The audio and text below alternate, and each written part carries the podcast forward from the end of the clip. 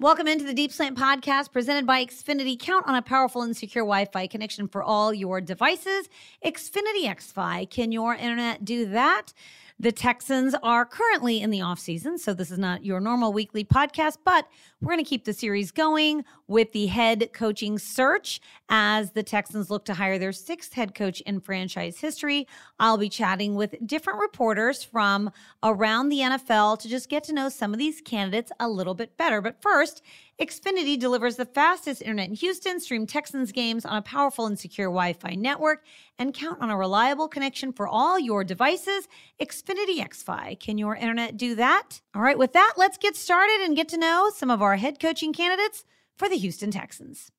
Houston Texans are in the midst of a head coaching search this week. They interviewed Thomas Brown, Rams assistant head coach, and tight ends coach. And joining me on the podcast is Greg Beacham, who covers the Rams for Associated Press. Greg, welcome in. I know we've chatted in the past about potential head coaching candidates, but let's talk about Thomas Brown. He's only been in the NFL for three seasons.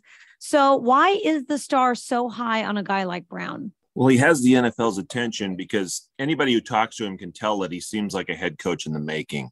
Thomas Brown has a charisma, football knowledge, a coaching pedigree that makes people sit up and take notice. I mean, he's been one of Sean McVay's right hand men for three years now. And before that, he learned at Georgia, University of Miami under Mark Richt, who he played for with the Bulldogs. He started to get attention last year for bigger jobs when the Dolphins requested to interview him for their head coaching position. And it's continuing with the Texans. People, you know, teams love to pick off a coaching tree that's been bearing fruit.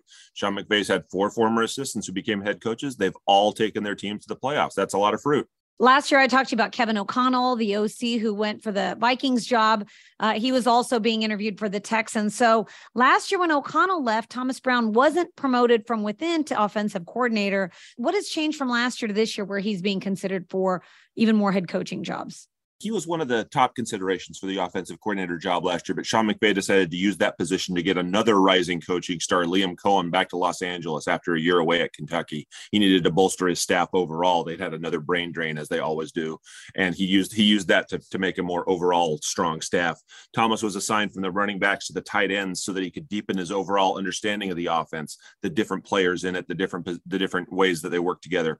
But Sean said it was also so Thomas could take a more overall view of everything going on with the Rams and could continue to build his base of knowledge for bigger and better assignments. You know, as the Rams assistant head coach, Sean is very high on Thomas, as you know. You know, sees him as a as a head coach in the making, and he wants to put him in a position to succeed, and that's why they did all that. I think it all got accomplished last year. He he even thought about going to Minnesota with Kevin O'Connell to be the Vikings offensive coordinator, but decided to stay on the track he's on in LA in terms of learning the overall landscape of the NFL and putting himself in position for big jobs. And, and I think that was that was a mission accomplished last year. All right. He's been a former player. Now he's a former coach of multiple positions, running backs, tight ends. What sort of qualities do you think would make Brown a good head coach? He's getting attention for head coaching jobs, even though it seems like a big risk to hire somebody with only three, four years of NFL coaching experience where he is, because anybody who talks to him can tell there's a potential big reward with that big risk.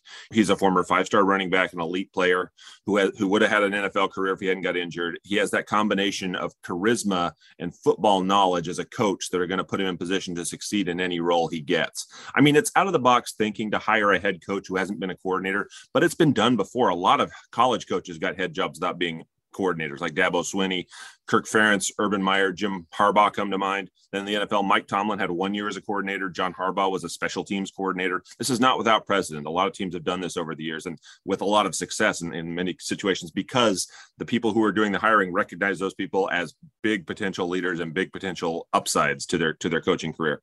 You know, when you meet Thomas Brown, you can immediately tell he's a leader who players will follow and respect. He's proven that in coaching.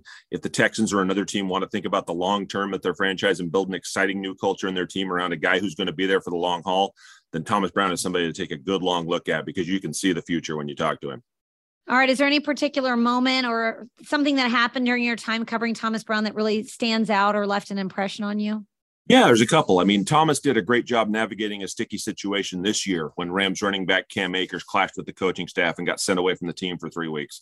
The Rams never said it publicly, but it was pretty clear that Akers clashed in particular with Rashad Samples, who was the coach that replaced Thomas as running backs coach. The Rams managed to get Akers back in the fold by giving a supervisory role over the running backs to Thomas Brown again.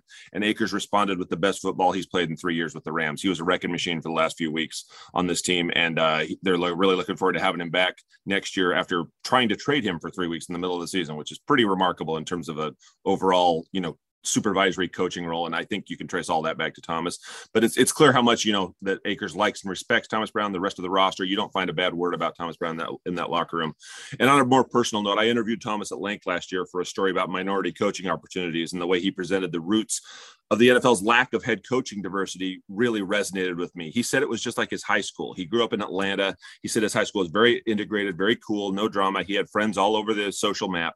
But when it came time to go eat lunch in the cafeteria, everybody ate with the people that made them feel the most comfortable. And that tended to fall along racial lines. He said that's the soft mental barrier that the world needs to get over to get out of their comfort zone, to take a small risk to open up yourself to new possibilities, new knowledge. That's exactly what a team would be doing if they take a chance on Thomas Brown at this stage in his career.